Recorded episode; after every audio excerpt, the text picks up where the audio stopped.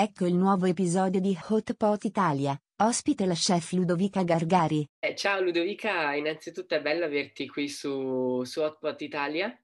E sei pronta allora per iniziare questa, questa chiacchierata? Sì, prontissima. Grazie a voi per avermi invitata. Super. Allora, per iniziare di solito noi facciamo delle domande un po' out of the pot ai nostri guest legati al mondo del cibo. Ma eh, nel tuo caso, siccome di, di cucina sei un'esperta, ho pensato un po' delle domande un po' speciali. Ok. E, ovvero, la prima è questa.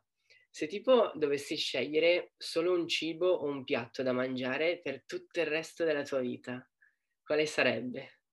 Il cioccolato fondente, non, non mi stufo mai, penso di avere una dipendenza. Ah, ok. ok.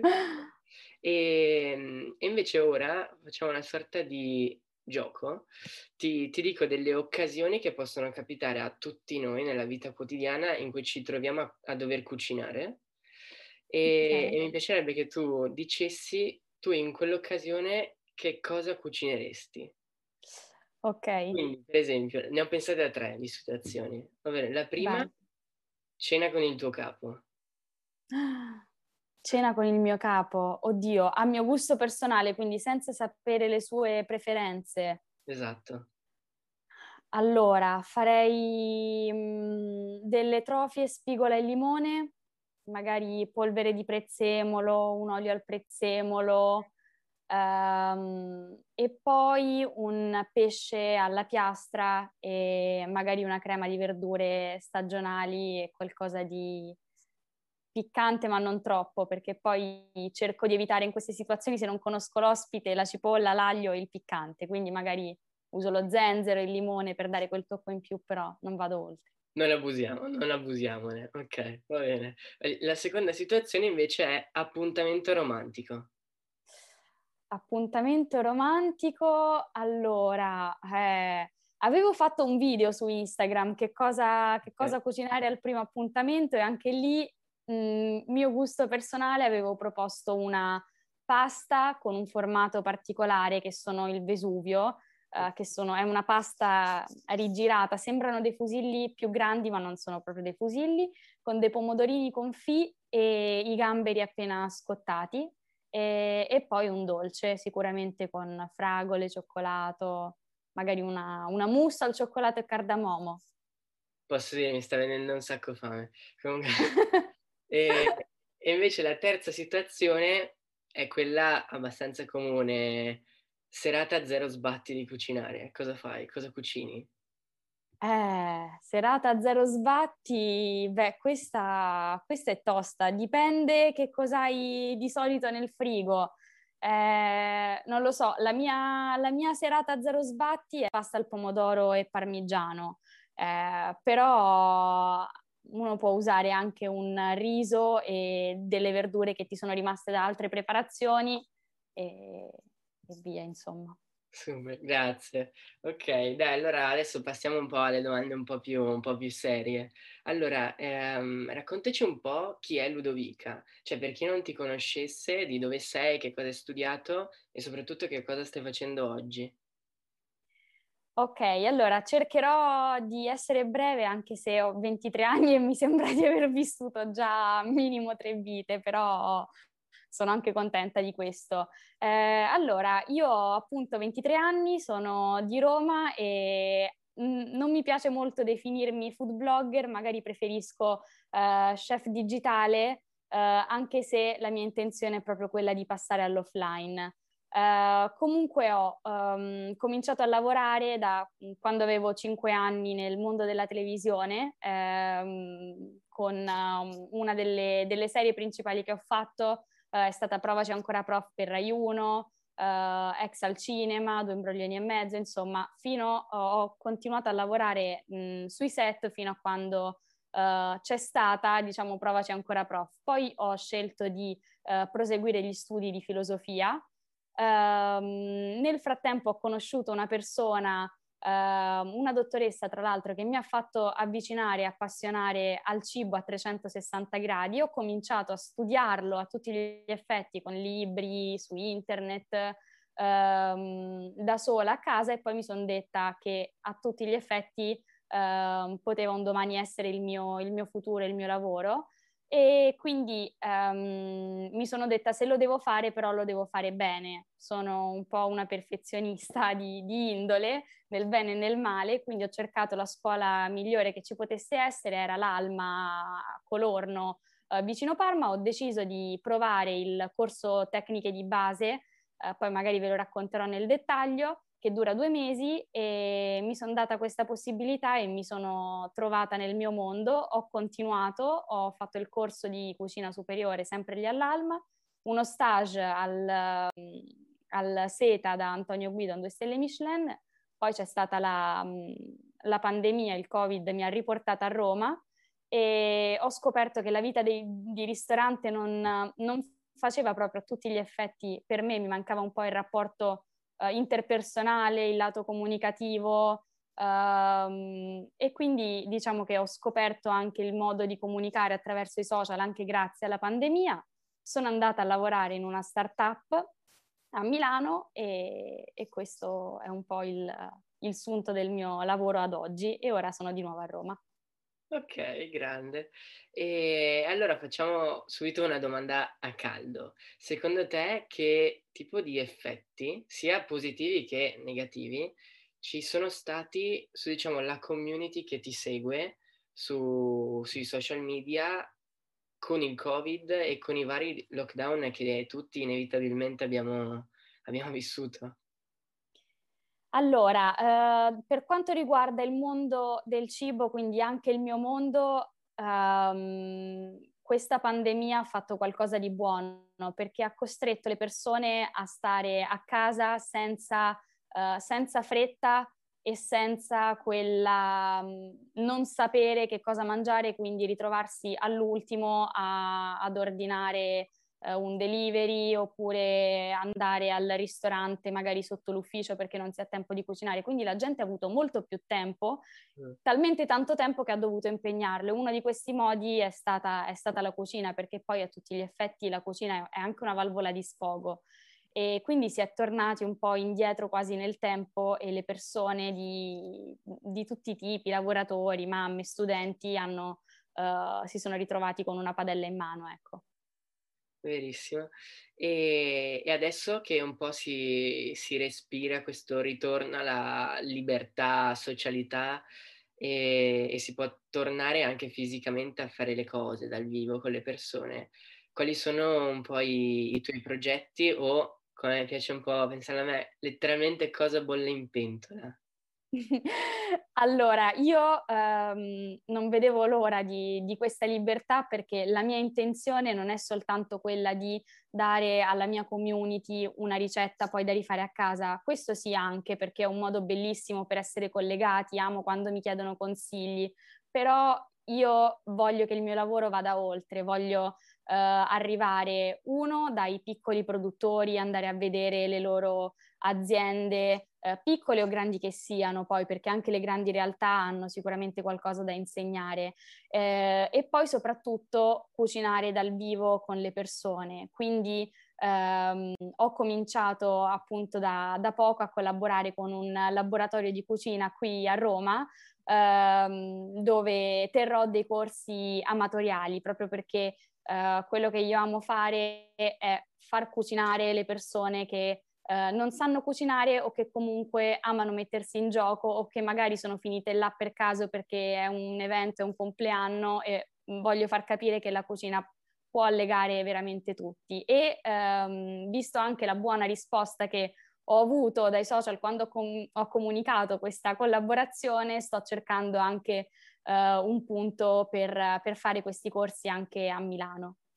Ok, e allora vuoi un po' parlare di, della tua esperienza di studi nella scuola di cucina che, di cui parlavi prima? Uh, se certo. vuoi approfondire un po' cosa, cosa hai studiato, quali tipi di temi hai approfondito? Certo, allora il primo corso che dura due mesi è il Tecniche di base, eh, parte proprio dalle basi a tutti gli effetti, quindi dal taglio uh, delle patate, dal taglio delle zucchine, lezioni intere sul taglio delle zucchine, sul taglio delle patate, sul taglio delle carote, su tutti gli ortaggi. Poi seguono quelli sulla carne, quindi Uh, arrivavano in questa scuola stupenda che si trova poi nella reggia di Colorno, uh, tantissimi polli da disossare, quaglie, pesci. Ovviamente tutto uh, era stato pensato in modo che um, non andasse sprecato il cibo, ma le lavorazioni che noi facevamo, magari dividere, sfilettare il pesce, il pesce sfilettato andava direttamente alla mensa dove cucinavano i ragazzi del corso superiore oppure in un'altra formula di, di, ristorante, sempre lì all'interno della scuola, che era la simulazione di un ristorante gourmet. Uh, oppure nelle aule di pratica sempre del corso superiore, quindi era tutto ai fini del non sprecare e, e portare al, ad un piatto finale la, la materia prima. Uh, e ha seguito poi subito dopo un esame, se tu passavi questo esame, il corso superiore che invece è durato uh, sette, sette, mesi, dove si affrontavano lezioni teoriche e pratiche di, um, di tutto quello che riguarda il, uh, il cibo, quindi anche lezioni di economia, di enologia, di storia della cucina italiana, uh, storia della cucina francese, sto, tutto quello che c'è dietro al mondo della carne, del pesce, della pasticceria, tutto quanto in maniera teorica ma poi anche pratica. C'era la lezione sul pesce di lago e seguiva la, la lezione pratica sul pesce di lago. Tutto questo uh, con degli esami che se non passavi, diciamo, non ti facevano andare avanti Uh, seguono poi a questi sette mesi altri sette mesi di, di stage dove, dove man- decidono loro dove mandarti.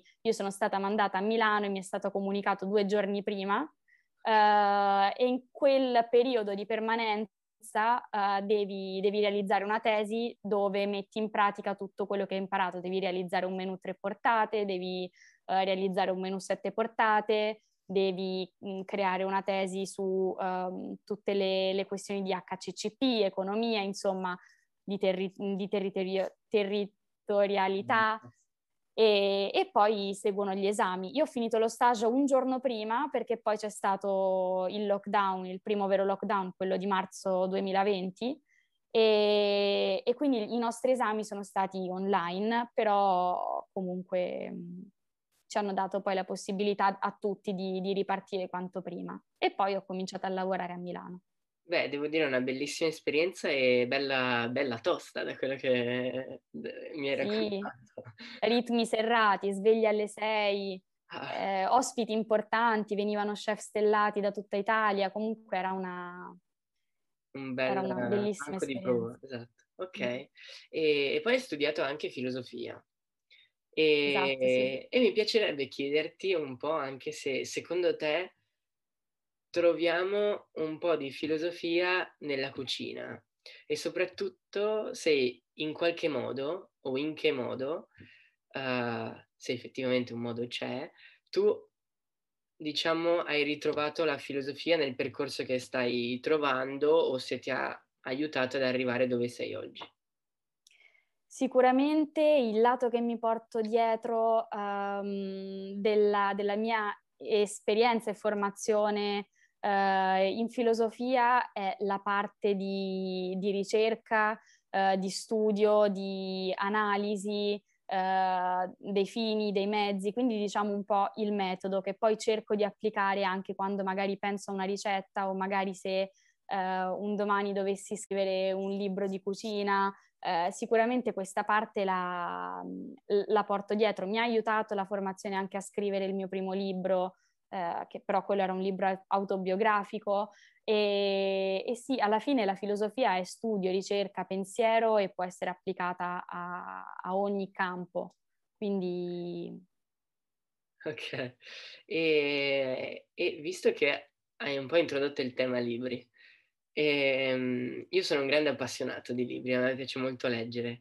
E ci sono dei libri che secondo te ti hanno aiutato un po' a scoprire che cosa volevi fare dopo, chi volevi essere, a scoprire un po' te stessa, uh, la tua passione, i tuoi interessi?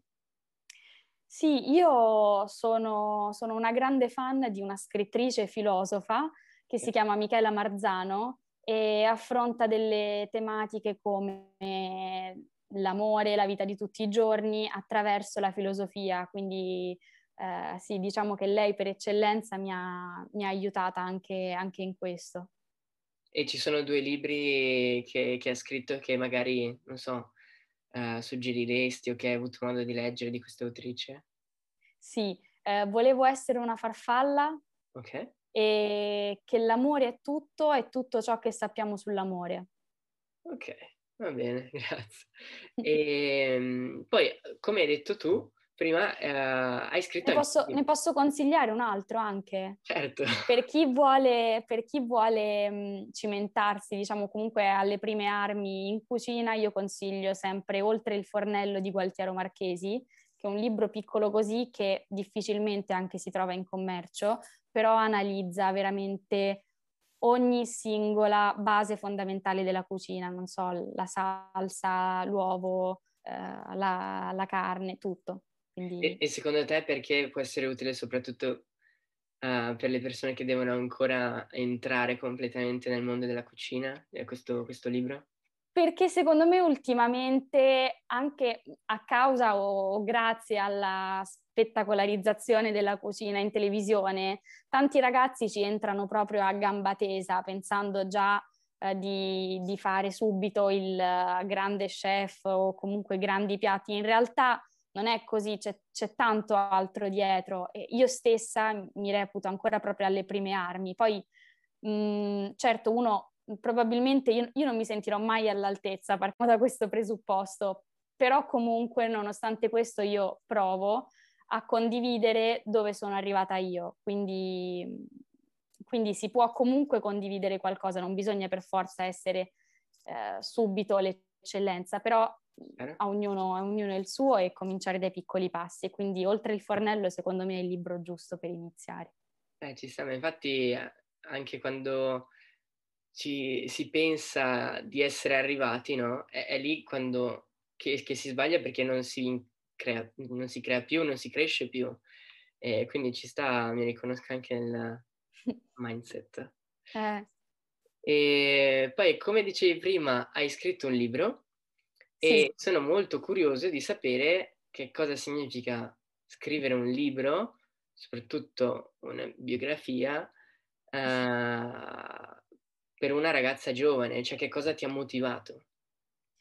Allora, eh, il mio primo libro si chiama Nient'altro che la verità ed è a tutti gli effetti eh, un, un'autobiografia dei miei primi vent'anni di vita perché racconto eh, di tutta la mia vita a partire dai primi anni sul set, quindi che cosa vuol dire per una bambina di 5 anni ritrovarsi su un set cinematografico fatto di adulti eh, e magari allo stesso tempo preferire una gita scolastica. Eh, parlo della separazione dei miei genitori, di problemi che ho avuto con il cibo e poi di conseguenza come si è rivelato da nemico ad amico. Uh, e, um, e aff- ho affrontato tutti questi temi a mio parere con molta leggerezza perché questo libro doveva essere appunto un diario segreto. Poi piano piano ho visto che uh, quando cominciavo a condividere quello che io scrivevo sui social, su, un po' su Twitter, un po' con delle frasi su Instagram, ancora non mi seguivano neanche in, in tanti, eh, ho visto che comunque avevo un riscontro positivo. Avevo pubblicato anche una lettera sul, sul, messaggero e tante ragazze si sono rivolte a me chiedendomi aiuto proprio su questi temi e quindi ho deciso poi a tutti gli effetti di farlo diventare un libro eh, con tutte le paure dell'essere giudicata perché molti mi hanno detto ma cos'ha una ragazzina di 20 anni da dire, però io penso che alla fine ognuno di noi, qualsiasi età, abbia qualcosa da raccontare. Vero. E quindi questo grande. E ehm, poi io volevo fare un attimo uno step back e tornare su, sui social media, no? E, ehm, perché sono un po' un'arma a doppio taglio. E, cioè un giorno vedi una, delle stelle nascere, no? E, e, l'altro delle meteore cadere. Cioè si parla tanto di TikTok, YouTube, Instagram, nascono ogni giorno, però poi chi lo sa. E quindi la domanda che vorrei farti eh, non è tanto come si rimane sulla cresta dell'onda, perché in realtà secondo me un segreto non c'è, ma piuttosto io vorrei chiederti come si rimane autentici. o comunque coerenti con quello che si vuole veramente comunicare? Secondo me, io penso che questo me l'abbia un po' insegnato il fatto di aver cominciato a lavorare quando ero piccola e aver sempre avuto un piano A e considerare il lavoro in televisione come piano B. Okay. Quindi mm, non, non, so come, non so come dire, bisogna avere secondo me sempre i piedi per terra. Uh, e quindi avere una vita reale in mano fatta di, di un lavoro, di esperienze, uh, di, di, amici, di, di, vita proprio vera, uh, di vita vera. E poi i social secondo me possono essere una vetrina, sicuramente un vantaggio per qualsiasi tipo di lavoro uno voglia fare, eh, però da usare con, con molta cautela, perché come dici tu, tante persone poi possono essere delle meteore, ma mh, mm, io paragono spesso veramente i social al mondo della TV, perché quante volte abbiamo visto magari delle persone esplodere e poi smettere di lavorare per, per anni. E lì bisogna avere un carattere forte, i piedi per terra e continuare a lavorare nel mondo reale, perché alla fine poi è quello che, che fa la differenza. Vero, grande. E poi un'ultima domanda eh, è la domanda un po' del sogno nel cassetto. Uh, se potessi scegliere qualcuno con cui poter cucinare un giorno, uh, magari anche troppo nel, a lungo termine, chi sarebbe? Beh, io penso... Eh, Sicuramente Heinzbeck, perché comunque è, un... Non lo conosco, no, non lo conosco. Heinzbeck ha tre stelle Michelin eh, a Roma e non solo. Eh, la Pergola eh, è un'istituzione, diciamo, e se non lui, anche Enrico Bartolini. Ok, ok, e, e quindi c'è sempre anche questo fattore delle, delle stelle Michelin che affascinano comunque si punta molto, no? Molto, sì. Ok.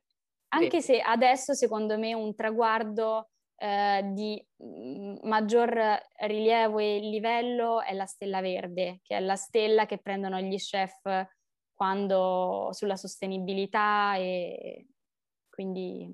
Che è stata sì. introdotta recentemente, no? Tipo, Recentemente, sì. Penso ce l'abbiano solo Bottura e Norbert Niederkofler.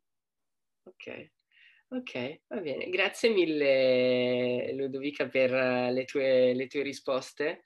è stato, stato, un piacere e speriamo di riaverti presto per un'altra chiacchierata, anche magari parlando delle, delle tue nuove esperienze offline di, di cucina. Non vedo l'ora, grazie mille a voi, siete fortissimi. Grazie. Ciao.